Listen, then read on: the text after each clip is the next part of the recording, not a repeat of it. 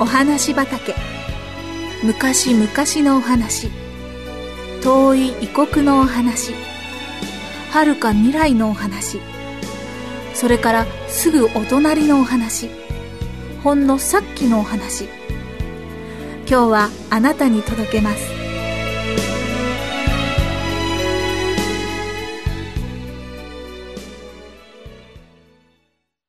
村の勇者。せいちゃんは田舎のおじさんの家に引き取られて幸福に暮らしています。おじさんと亡くなったお父さんとは兄弟なので横顔などまるでそっくりです。初めのうちはおじさんの顔を見るたびにお父さんを思い出して悲しい気がしましたがこの頃は思い出の中にあるお父さんの姿はだんだんおじさんと一つになって小さいせいちゃんの心の傷はいつの間にか癒されるくらいおじさんもおばさんも優しく可愛がってくださいました。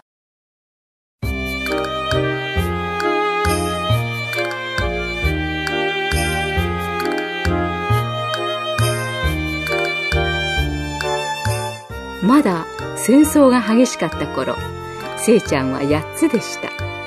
せいちゃんがおじさんの家に預けられていた時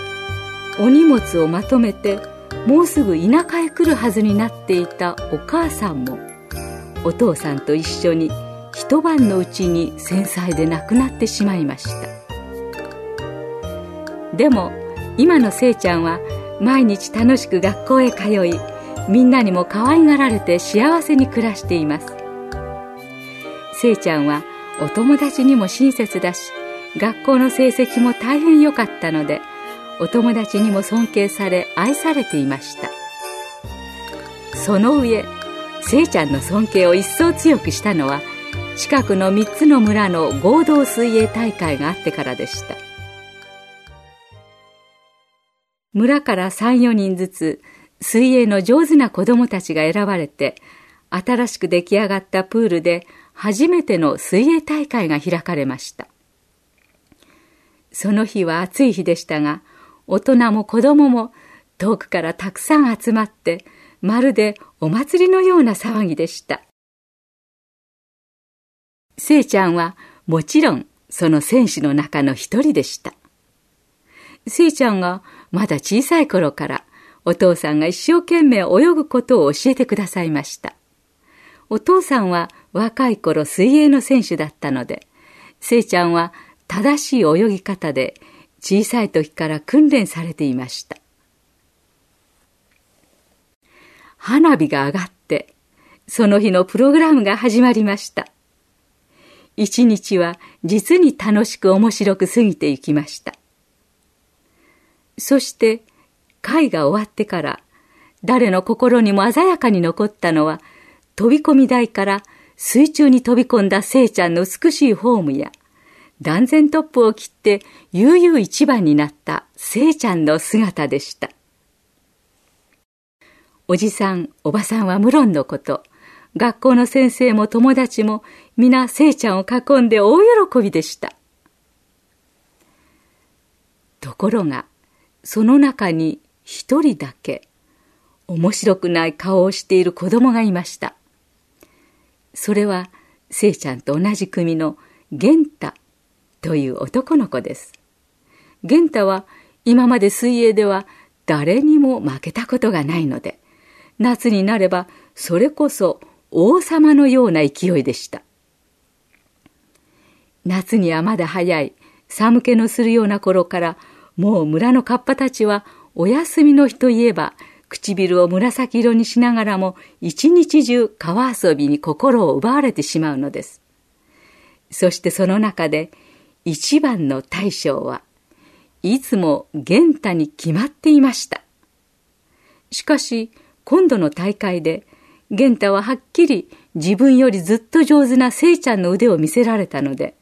なんとなく面白くなく悔しさで胸がいっぱいでした。せいちゃんは他の友達にも玄太にも同じように親切で大会の後でもせいちゃんが一番になって学校の誉れになったことなど、ケロリと忘れた様子でした。だから少しも威張ったりしませんでした。それがまた、玄太には一層気に障って、だんだんせいちゃんが憎らしくなってきました。せいちゃんが良い子で勉強がよくできて水泳が上手だということが無性に玄太には面白くないのでした。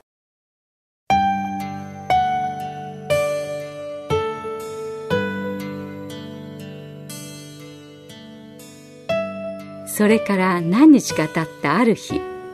せいちゃんがおばさんのお使いから帰ってくる途中道でぱったり玄太に会いました。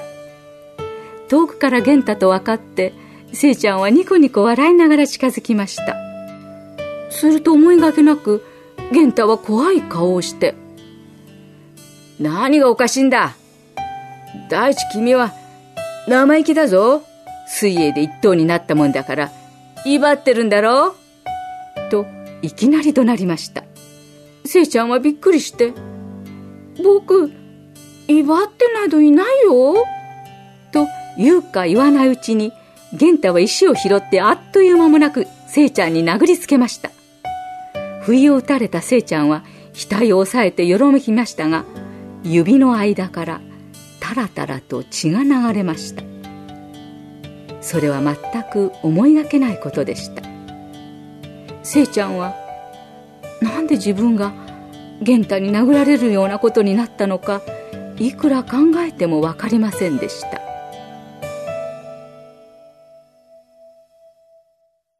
しかしおばさんが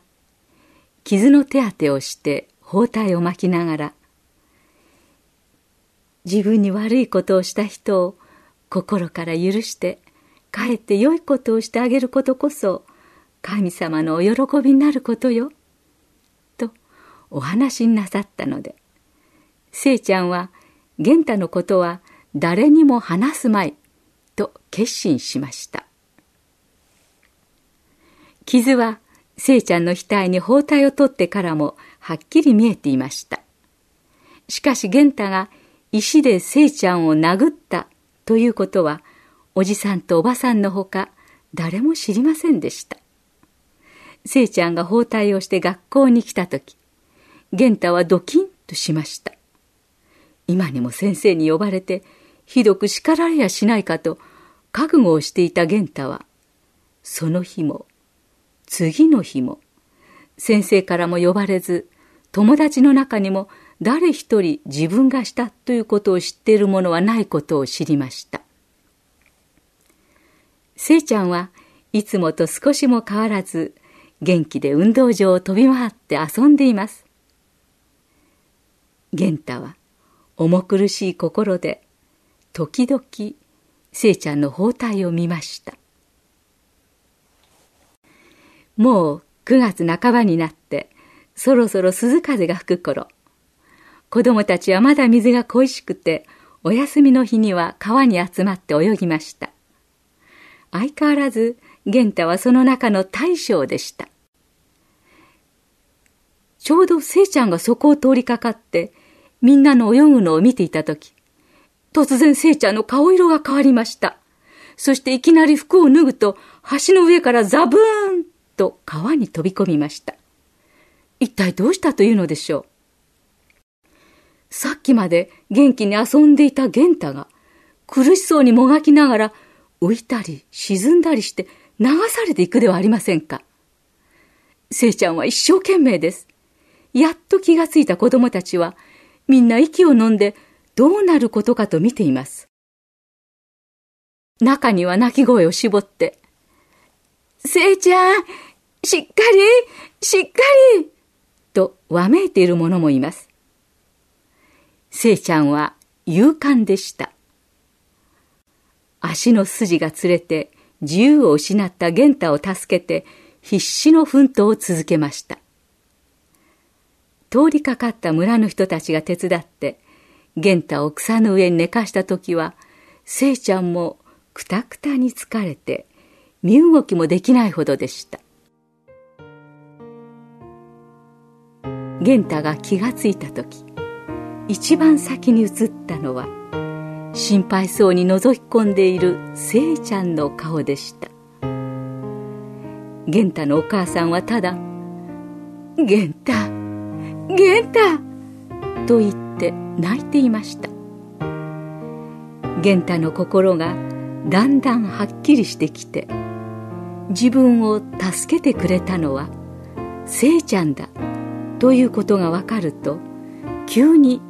何とも言えない思いが胸に迫ってきました。そして心の底から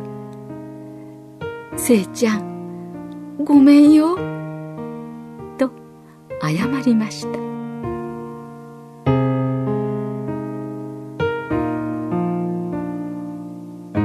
その訳を知っていたのはせいちゃんだけでした。